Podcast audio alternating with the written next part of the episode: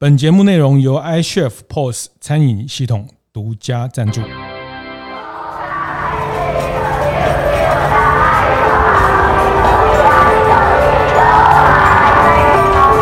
的创业从乡镇开始，欢迎收听大店长乡公所，我是乡长游子燕。这南阳第一笔，他在小学的时候哦，因为他姓康哦，所以书法比赛老师就说啊，就是你去了。只要他愿意动笔的时候，对对，就会有一种哦，他终于愿意理我。你看我我我我拿钱回去，他也不理不要。嗯，对我而言，真的就是我的像自己就是成就了。欢迎收听大店长乡公所。大店长乡公所是在大店长晨会每周五的出外景哈。那这一季我们用一季为单位，在一个地方做蹲点的慢访哈。那这一季我们在宜兰的头城。那随着在金鱼厝边的一个策展《职人的背影》头城的缩影哈，来呃访谈，来跟头城在地的职人一些深度的一些。分享。那今天的这位康润之康先生康家哈，这南阳第一笔哈。那刚刚在聊的时候，他说他在小学的时候念书的时候哦，因为他姓康哦，所以书法比赛老师就说啊，就是你去了哈，就是为什么他去？因为他姓康哈。那这个待会大家可以听听为什么姓康就要去参加书法比赛。我们先请啊今天的康润之润之跟大家打个招呼。嗨，大家好，我是康润之，是非常年轻哈。那个我刚进来的时候有一点不太确定哦，因为。我以为我要跟你爸爸 聊这个书法哈，因为之前任宏常跟我提到，包括那时候在国际艺术那个头城的这个文化艺术展里面，康家的书法是一个很重要的，在在整个头城或者在呃这个艺术节的一个很重要的元素，包括很多的字哈，我们在金鱼出品看到很多的匾额的字，呃七八成以上都是出自康家哈，所以我刚进来对了一下，哎，真的是一个这个很 man 的年轻人哈，这个 呃来来谈书。书法来谈书法，来先讲一下为什么小学念小学的时候，姓康的就要去参加书法比赛。哦，那因为我们家就是从阿祖开始，就是有传承这个书法到现在。那我的话是第四代。那变成说，在国小的时候就被家里在这个在地的这个地方，因为受到大家疼惜哦，那可能就会觉得说，哎，家里就是很会书法嘛。嗯，那很自然的，你家的小孩就会被人家定义说，哎，你就是会书法，有点像说，哎，你是数学老师哦，小小朋友就是好像很会数学一样。是是是，对，所以我们就在国小的时候，可能到三年级的时候，可能哎，可能会有个所谓的书法比赛。嗯嗯，那老师就说，哎，那刚刚这个书法书法比赛就交给你去就好了。哎，然后我就就被派出去了，这样，所以就莫名其妙的就去参加比赛一样，莫名其妙也得奖了。对，就也我我在猜，可能得奖，因为评审都看到这个，看到这个，对对，我在想说，可能是 看到姓康的，就是姓康的一定写的是很好的哈，因为就算看不懂，也要说他写的很好。对对，我想说那时候应该是这样，所以才得奖。哦，这个不是，这个也不是玩笑，因为这个到第四代啊，这个康康家在南阳，就是大家去查一些资料，他们会讲南阳第一笔啊，第一笔哈。那在书法艺术上，然后甚至康氏的。字体哈，就是在在宜兰这边的呃书法圈，或者是在艺术圈，甚至康家的字体都都都形成了一个算是流派嘛。这个要怎么说？这算是一个风格，不一样的风格。风格对，那我们不会刻意去说，但我们这变成说这个部分字体的部分，因为我们会是用个基底哦，这字体去做书写。嗯，那我们是从这个所谓的赵自谦、魏碑赵自谦的这个。字体字体去做书写之后，那之后你其他的这个有点像树一样，你有树干之后，那旁边的枝叶出来之后是另外的，可能咱就是练隶书哦，练练篆书哦，那练草书，那后面的字体它会融入你该有的一个感觉，嗯，哦，那你字体就会呈现出不同的风貌，是，哎，那只是说我们的基底是这个所谓的魏碑，就是有点像骨架一样，嗯，怎么办？你现在讲这些书法，对我们或者更下往下的人，现在像小学也没有什么。书法比赛了哈，就是说你现在就现在真的少很多。对，谈谈这些字体啦，什么 颜真卿啊，什么这些啊，就好像越来越少人能能共鸣。对对对，所以变成说，当然是因为这是一个时代转变，因为现在大家都用电脑在打字，比方说拿毛笔写，连拿圆珠笔都少了。是。对，现在连打字都不打，用嘴巴讲。对，就嘴巴讲，就就直接直接帮你翻译了。对，这个 怎么办？就现在人懒成这样哦，以前还还打字，还语音那个这个注音输入，还手写输入哈，那个一些比较难写的字啊，什么乌龟的龟啊，什么还要想哎写，现在连连写都不用写了，就对对对，差不多那个样子哈，就是嘴巴讲一讲，然后这些什么 AI 啊，什么语音，它自动帮你辨识，还帮你都校正。嗯，对啊对啊，那个时代转变。不知道是人类的进步还是退步。不过我我觉得，因为刚好前前阵子去带了大店长的见学团，我们去京都老店哈，那哎就京都这种几百年几百年的店很多哈，那职人做和果子的，做阳伞的哈等等。那哎，所以我今天来跟呃康润植润植老师来谈这个。书法的时候，其实哎，我就特别特别去去想象，就是四代的书法的这个家传，然后在四代，你说严格说是从你阿公的爸爸阿昼，哎，对，阿祖。就就开始在在做书法的这个这个可以不可以讲一下？就这这四代，你们这四代人超过一百年，嗯，超过一百年，就是是以以写书法为为生吗？还是说这个这个这四代从阿周到阿公到父亲到您，大概书法在在你们家是用一个什么样的方式成为你们家的一个生意也好，一部分的生意，或是后来其实到现在应该说是更说是一种生活的方式，生活的态度啊。那那这四代可不可以跟简单跟他？分享一下为什么康家呃从阿作开始就就从书法这件事情上一路的延续下来。诶、欸，就像刚才讲的，就是我们家可能比较偏向以这个书法就是生活的方式去去做书法的这个书写哦。那所以在阿作那个年代，他其实早期但他们很常拿毛笔嘛，那他也会吟诗作对，那变说会嗯，就像生活上在每天在去做创作这样子。哦，那是员外的生活，也可以这样讲，就是比较。比较享受这种私人的一个有，有生活情调的对对生活方式，生活情调。对，嗯、那后来他就是有参加这个，在日治时代，就是我们台湾人还是这个次等公民的情况之下，嗯，然后去参加一个日本的国际交流比赛。哦，那变成说就是不小心得了一个特伤这样子。哎，那其实那时候有轰动一时啊。那特赏的部分比较有趣的是，他当时就是寄件嘛。那那时候的邮件传运没那么发达，是，所以寄到的时候，其实人家已经评审完了。哦，也就是一二三名已经评审完了，这个很有趣。就，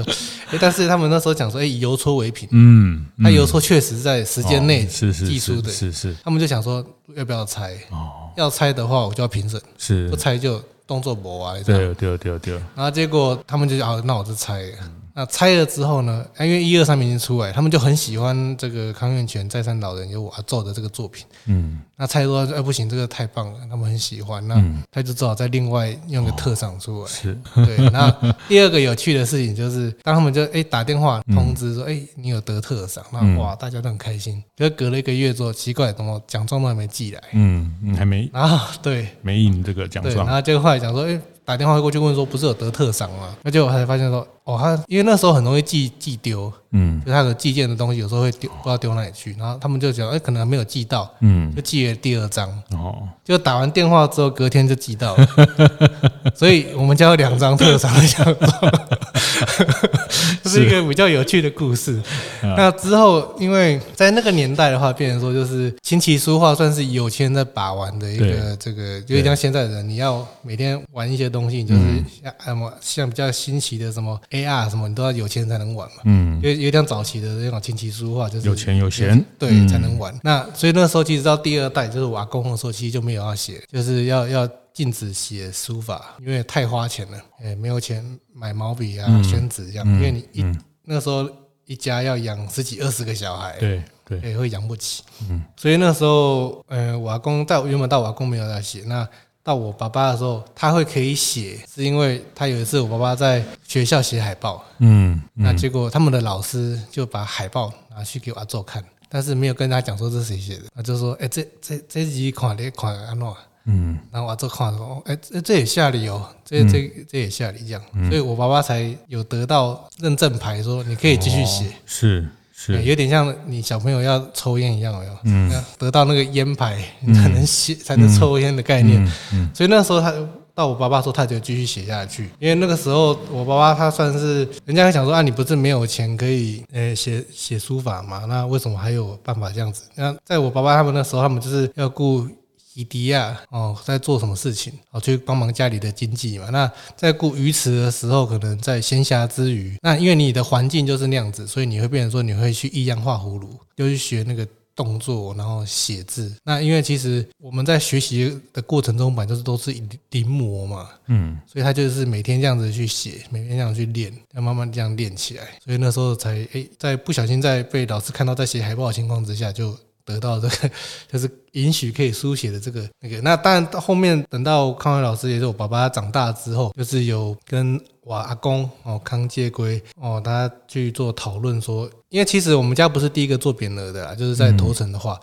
那变成说那时候有在这个有别人先做，可是后来他没做之后，就是有发现市场需要，因为第一个做的人，第一个在头城做匾额的也是我阿做的学生，嗯，所以嗯，人家看到他的匾额出去之后，就以为说是我们家做的，因为字是学跟我们家学的，是，是，对，那之后他没有做之后，发现哎，大家都来找那。康伟老师跟这个所谓的跟我阿公哦，就想说，哎，那有市场需求，嗯，那我们就先先先帮，就是有点像一开始是帮人家做，嗯，可是做到后面就哎越来越多人，然后就越做越越越越顺这样，是，所以那个时候匾额的部分是有做起来，那变成说，因为在当年，当然我们一开始没有这个所谓的真机，然后，跟这个。原稿的这个重视度没那么高的时候，会觉得说，在我阿做的观念里面是一张纸呀，钢铁上面挤那种概念，所以那时候就是把它变成是一个匾额，那包装起来，那去卖这样子。嗯，所以那时候就是有把这个字体的部分用在二创，用在匾额上面去去做贩售。所以小时候你的家里就有在帮人家做匾额？对对对，所以所以变成说，在我们小时候的印象里面，就是我们。会帮忙包个东西，就会有五十块钱，或者、嗯、或者是帮忙塞个螺丝钉，嗯、就是丢那个刀啊，是对里面的那个螺丝钉，或者干嘛，都会都会有一些零用钱这样。对，所以你那时候就会，我觉得那个也是在一个工商业成长的年代，然后所以那时候很多的这种送匾额啊，送他的或是谁当选啊，或是当什么理事长啊，对对对，都都都会。都会来这种商用的匾额，到现在还是有，好像在台北这种呃这还是很多，还是有几家在做这个哈。那当然就那个年代，那因为很多人会来跟您父亲求字啊，或者是希望用你们的字来去做成匾额，嗯，那或。你们找雕刻师来做成匾额这种，所以那时候整个头城的呃，你们家就是在做这件事情，大家都会来找你们。对，对，对，理论上是在那个些那个年代都是差不多这样的模式在进行。嗯嗯。那现在变成说，就是因为到现在我们手手传统的手工扁的比较没有那么重视度，没那么高，因为它单单但我们手工也比较。比较价单价比较高嘛，那变成说，当然就是生意上一定会掉，慢慢的往下滑。那所以变成说，就是到我这这一代的话，变成说我就是要，就是主要是以卖作品，嗯，哦，那嗯就教学生，然后另外再找一份工作去投资自己去做这件事情。是是是是，这个其实大家如果去 Google 一下康怀老师哈，就是呃康润之润之老师的父亲呢，这过去也是得了非常多的奖项，在日本的奖项，在这个大日本什么书院交流这些特展的邀邀请等等哈，那台湾的宜兰县的美展的这些联展哈，所以呃在您父亲的时候也是就是这当地的大书法家。对对对，他其实很早就比较有盛盛名了，对对对，只是他很低调，所以他的那些成绩单，也就是那些战绩，是我到二十八岁之后才知道。哦，因为奖状都收起来的，是你都从小看不到。嗯，哎，那他听我的母亲讲说，他是在二三岁的时候，他就被邀请到韩国去展览了，就是他的那时候。对，那但轮到我说，我也想说我要去参加这个一样的这个比赛，因为想说是传承，去去一样去往这个方向走。可是，哎，主办原来这个比赛的这个单位就就就不见 不见了。嗯嗯。对，那之后我就想说，那既然是一个传承的角色，那我就不应该说就是，当然想要参加一样的比赛是一定要是一个那个嘛。那只是说，我就没有刻意去参加比赛，因为不管得什么奖。我只会拿去被跟第一代比较，嗯嗯，那轮到第五代的时候，我就过去了，那就换成第五代，拿去跟第一代比较，嗯，所以我就不会去硬要说我要去参加什么样的比赛，那去、嗯、去去包装自己，那我只是很享受在当下我去书写这个过程中，那我去感受到前三代他们字体的这个美，对，那不断的去精进自己这样，嗯。哎，目前我我是这样去去做心态去做学习，这样子是，是，所以是非常非常不外显的哈，或者是说他其实是还是回到自己的一种生活里面的的那个角色，对，比较重要。我觉得会哎，自己自己像什么时候就会就是那个样子。嗯嗯，这个这个也也听起来跟阿祖或是这种呃，把把书法当做一种生活哈，这个讲起来很抽象。不过刚刚你讲的几件事情。呃，我我这样理解，不知道对不对？刚刚你讲说，您父亲呃康怀先生，他虽然是在头城大家都知道一个大书法家，但是他那些奖状他都从来不挂出来，哎、欸，从来没挂过。那像我们现在得了什么奖，我们就会每天 放放在办公室啊，放在得弄一堆奖哦，所以这个他是不做的。然后甚至到今天，到今天你们家里也不挂自己的作品。节目进到这里，稍微休息一下，和大家分享节目合作伙伴 iChef 的相关讯息。iChef 最新一季的 Q 报已经正式公开了。Q 报是 iChef 的季刊，三个月一次，带领读者一起回顾过去这段时间里 iChef 的各项工作成果。本期的 Q 报里记录了包括和 Foodie Amber 台南知名的全伟家、诺夫米糕等伙伴一起发起的“一九一九陪读班送暖计划 ”iChef 顾问成长计划，以及各种丰富的餐厅成长课程，还有与 Urate 一起合作的联合大征才活动，是一个非常精彩丰富的季度。有兴趣的大家们，欢迎上 iChef 的粉丝专业看看相关的讯息哦。如果喜欢的话，也可以直接订阅 iChef Q 报，未来就可以在第一时间收到精彩的内容。对对对，就是变成说，在我们家。室内如果挂，通常都是哦，可能是收藏的，哎，那或者说可能他喜欢的一些作品，那别人都是别人的，或者是我阿祖或阿公的字，也就是已故者、往生的者、往生的人的作品，那我们不会挂自己的。之前是会挂自己的作品在外面橱窗，嗯，是因为有那个老街的计划嘛，那你必须要配合，因为是在地艺术家，嗯，那就是。啊，他可能会有一些赞助，那个投资你，然后你去改变你的店面。对，哦，对，那对，不然我们家以前外面都是黑黑的那个玻璃啊，很低调这样。嗯嗯嗯嗯，是你，你有问过父亲为什么这些东西都要藏藏收起来，然后也都不刮自己的的作品？你有问他为什么这样做吗？应该是说我们家写书法的这个心态。感觉是比较呈现出，就是我就是要自我去不断的去精进，那去去进步，嗯，而不是不断的向外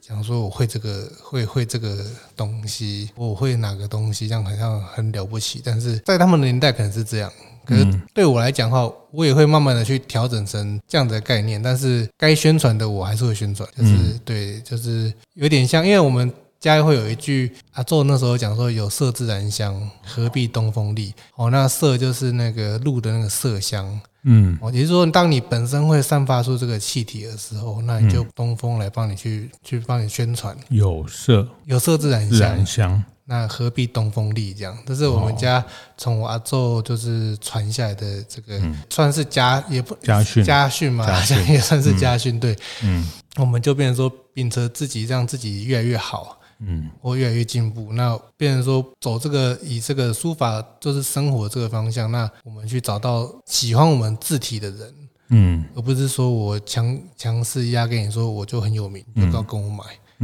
哎，我们并不会说，呃，我一直去去去曝光。嗯，最最近我会想办法要曝光，是因为有些你还是对我来讲比较现代的，像我们年轻人来讲，我觉得还有些该让人家知道的，我还是要知道。当然，当然，对。那我们也不要说，哎，完全的说曝光，但我们就是哎，让人家知道说，哎，我们还在做这个事情。是是是是，这样子。对对，您刚讲了一句话，翻成白话就叫“花若芬 芳”哈。蝴蝶自来 哈，对对对，就是现比较现现在的说法，对现在的说法，对是那当然，其实我觉得，其实我刚刚谈到我们前阵去京都的这些几百年的老店，他们都会有一个家训。哦，都是有一个家里传承的这种，比如说不能去去过度的去赚取不该赚的钱啊，或者是让利啊，或者是跟社区的共好，其实他们都有一些价值性的东西在，对对对，在指导他们的。传承的一些一些想法哈，那那当然第二个就是说时代的方式一直在改变，然后就这个匾额是一个时代，那接下来现在这种传播的时代、多元的时代，那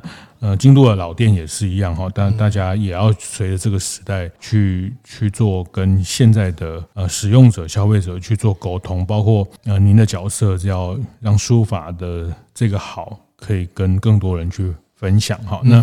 那这这个我们待会谈谈，就是书法这件事情。嗯，从你的角度，你你可想要去跟大家分享的那个美是什么哈？那这个之前，我想有一段也是我们刚刚在开始前有稍微聊到，嗯，其实你一开始也没有那么确定要。要写书法，或者是说，呃，出去念书之后学有不同的工作的机会。那，嗯，书法后来反而是你到了比较有一点年纪之后，也不是说你这种很小很小就一路写上来，好像听起来，对对对，是反而到二三十岁的时候，那也有一部分是跟父亲的一些一些关系，也是因为写了书法，呃，让。两代之间的关系有有找到新的一个一个平衡点，跟这这一段我觉得也很也很特别哈，就是说书法也其实回头也扮演了成为你们呃在在家里的一个亲子，或者是您跟父亲沟通的某一个某一个角色哈，所以所以你你不是很不是从小学这样书法就写上来，就是到后来念完书。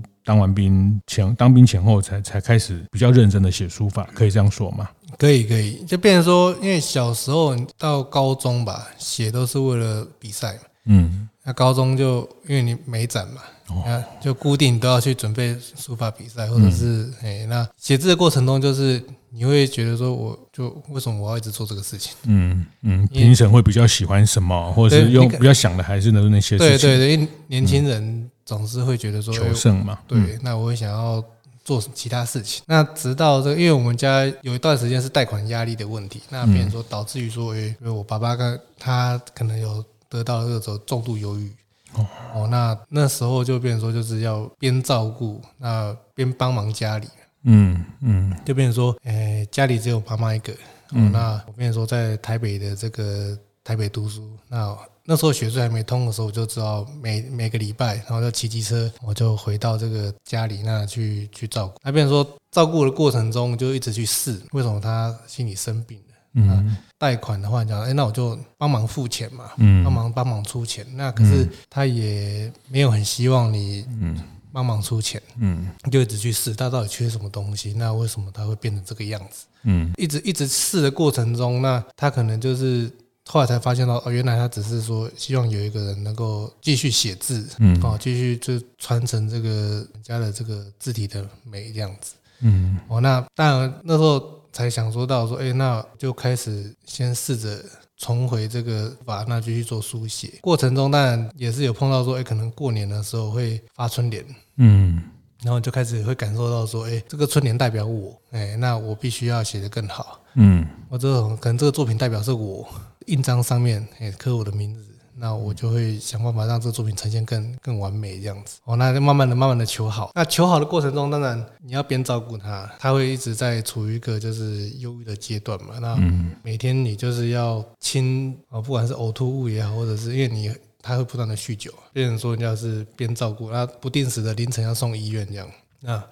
变成说那段时间就是会很辛苦，因为你要在写字的过程中你要静下来，对，那你又会被。旁边的不管是嗅觉也好，或听觉也好，或者是一直去烦你，他就有点像在。但后后一开始会觉得很烦啊，可是后来你会觉得说很像，哎、欸，我在测测试这个考试通过的感觉，就像这个修行通过感觉，就觉得哎哎，你就在写书法的过程中，就一瞬间就就感受到可能。就对日本人来讲叫清流，但是对我，我当下会觉得说，哎，我到自己的世界，嗯，就是嗯，脑筋会有一种突然就是、嗯、这个我们心理学讲好像叫高峰高峰经验哈，你不知道对对对对，好像就是在其实已经过了两小时，但你好像觉得只有过二十分钟，那然后你在一个比较忘我的状态，对对对对，嗯、那会瞬间有种连接到不知道什么连接什么东西。嗯嗯，做喜欢的事情，做兴趣的事情，有时候就会在那样一个比较忘我的一个状态里面。对，那有这个状态之后，后面就开始会开始会想办法说让它越拉越长。哦，一开始是你达到，嗯，那后面你就开始让怎么让这个状态，嗯，越活越长，嗯，哎，那随时我要开这个状态就可以开，嗯，对，那怎么样让他这个状态越，因为我因为其实大家都一样，就是当进入这个状态的时候，其实你的作品或者是你的哎任何的都都很棒，是是，对，所以我就是当下就是以这个可能就是去。做点工哦，帮忙这个拆房子也好，那、嗯、做一些出出力苦力的事情，出出众的事情，让让有自己的生活费嘛。对，然后变成说剩余，因为做苦力的话，你只要做个十十几天，你就一个月的生活费。嗯、那剩下的时间就是一直去去去让自己。学习这个书法传承这样子，嗯，对，那就可以不断的进步。所以你这是能能文能武哈，就是早上在工地里面拆房子，这样晚上回来可以写的一手好书法，啊，就是 也也对，也是可以这样讲。嗯嗯嗯，就是你，我看到你的字也是啊，这样，但我这样看是很不准啊，就是说其实你的字里面的那个那个力道饱满，然后就是你你刚讲这个就是。在那段时间，其实你开始就又开始用这样的态度去写书法，跟比较年轻的时候是是比赛呀，是写给大人看的一种，其实你就是回到。跟自己的一个一个状态，对对对，嗯嗯，所以父亲在那个时候身体的的问题，其实蛮蛮长的时间，呃，就是你要支持家里扮演这个长子的这个角色哈。那我自己最早在医院做过很短的临床心理师的工作哈，所以您刚讲这种忧郁症，特别是重度忧郁哈，那其实他们的整个精神状态，然后他也很难跟你沟通什么，然后有时候他就是把自己关闭起来哈。那他们有呃很对很多事情的解读或是看待都是呃非常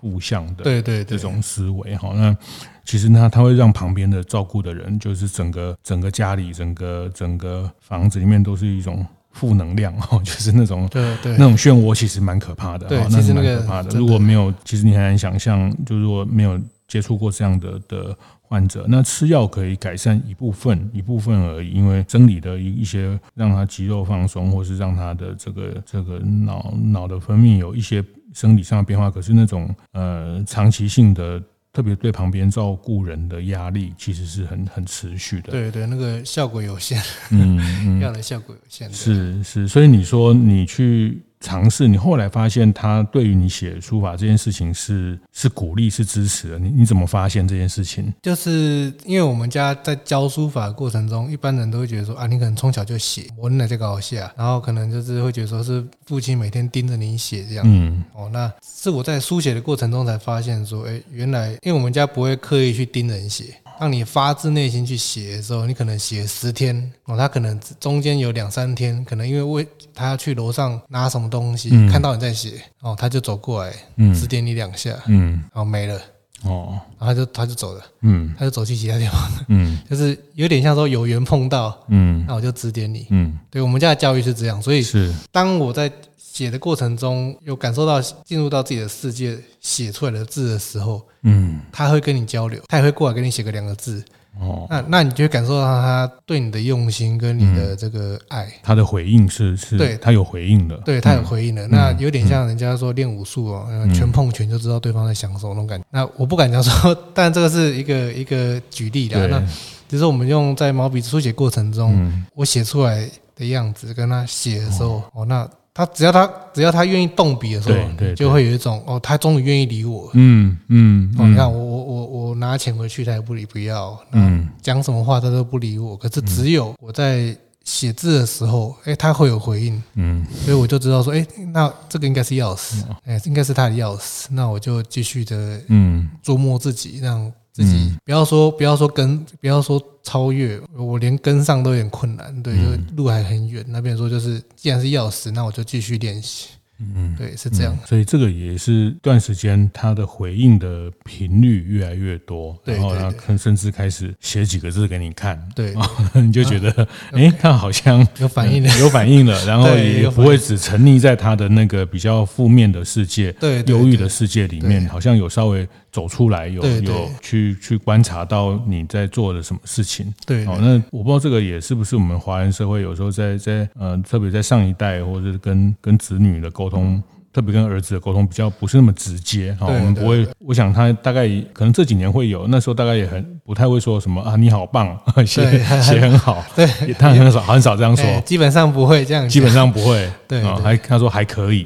就已经算是很好的。如果说讲他要他都会直接讲说啊啊这集也塞也塞，他他不会讲说这集就碎也不会，也塞其实就已经是九十分了，对，就他对对我们来讲说，哎呦心里就很暖了，对对对，大师的角度。或者是看过厉害的东西人角度，他们对于好或不好的这个形容词，有时候跟我们一般人不太一样。我们呃去去吃个什么米其林，我们觉得哇好棒哦，这个就会流眼泪。可是对很很厉害的人，他们吃过几百颗星星，举例来说，举吃的大家比较快了解。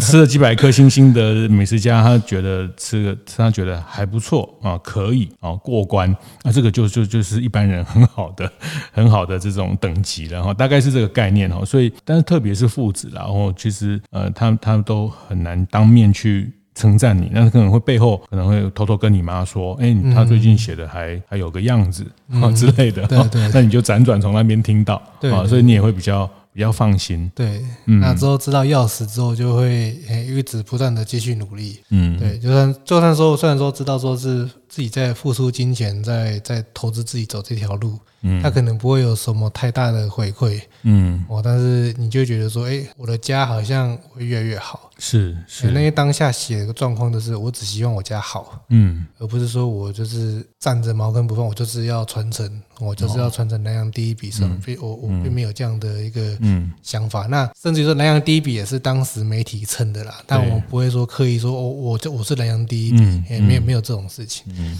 对，那边说就是只希望家里好，能够美满，可以用书法来交流，嗯，那这样是很棒的是一件事情。这样，那确实这把钥匙也让父亲可以慢慢走出的那个忧郁症的一个阴影。对对对，因为这样回想过来，应该也十五年到哎十五年多，嗯，对，就是他从这样慢慢走出来。因为光照顾的过程、摸索过程，可能就好几年了。因为那时候摸索的时候，还也会被人家笑啊，然后。你退伍之后窝在家里啊，你又不找什么正式的工作，那你在干嘛？嗯，然后每个不好听的话，那你都会去不断的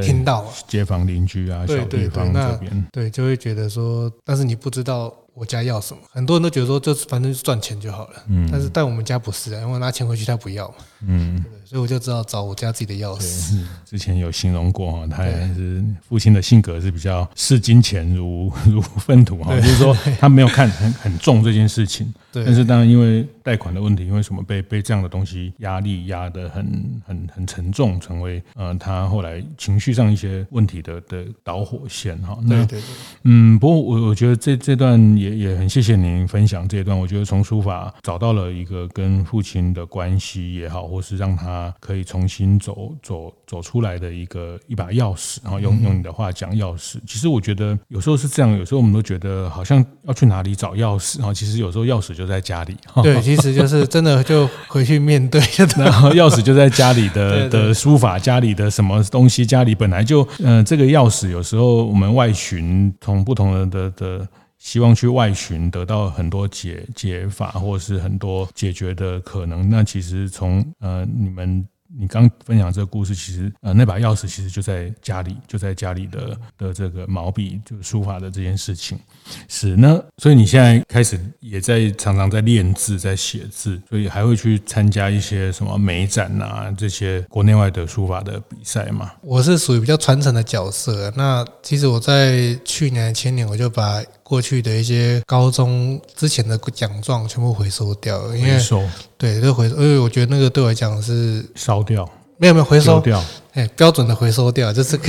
回收车，回收车有一点像，因为经历过这么多事情，其实真的很多事情你会觉觉得像水上浮泡一样，知其不久。对我而言，真的就是活得像自己就是成就了。嗯，对，嗯嗯，就前两三年把。这些奖状全部都都回收掉了，是发生什么事？为什么要在那个时候？不是在前五六年或前七八年？因为那时候会觉得，一开始一开始会觉得说，这些是一个回忆。嗯，对啊，对啊，是一个回忆的存在。可是后来发现说，这个并不是真的是我想写的内容，是不是？当年为了或是为为了比赛，那为了老师的，不是因为老师的指派。对，那你必须放着回忆也很好啊。以后给孙子看，给 这个儿子看啊！当年林北也是有怎么样怎么样啊？对，是是这样讲没有错。可是随着时间的过去，其实它并它的重要度跟它的这个其实并没有到这种影响。因为这种像我刚才讲的，就是你永远都会被抓去跟第一第一代比较。对，那我只是个过程。我现在是第四代，那等到第五代的时候呢？那我就慢慢被遗忘了嘛。哦，换成第四、第五代，便跟第一代比较。嗯，所以其实我是个传承的过程。那我我必须要传承下去，而不是说我要那个去去得到什么样的奖项。是，而是说我必须把一二三代的精神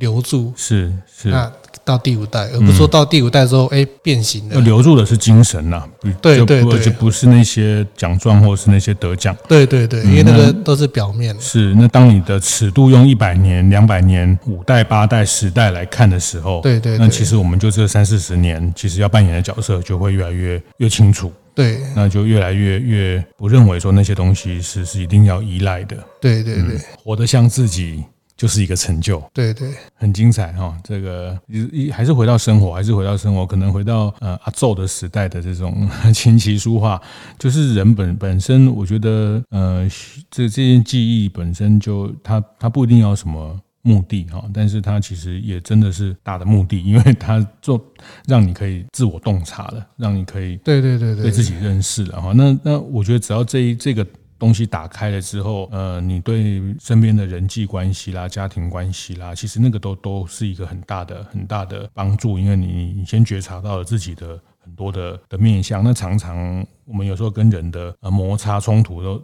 可能都是源自于我们自己对自己的的这一段都都没有处理好，所以就他就很容易带到跟跟别人的互动等等里面了。好，那这是我从呃康润之老师这边我自己体体会到或学习到。那对，就是毛笔这件事情，书法这件事情，真的真的非常非常式微。然后刚现在讲，现在连手写输入都都不手写。那呃，像我们认识像在大道城卖毛笔的林三义哈，他们毛笔现在卖的很少，已经少到他们要把这个卖毛笔的。做毛笔的这个这个技术拿去做画眉毛的笔啊，因为因为真的，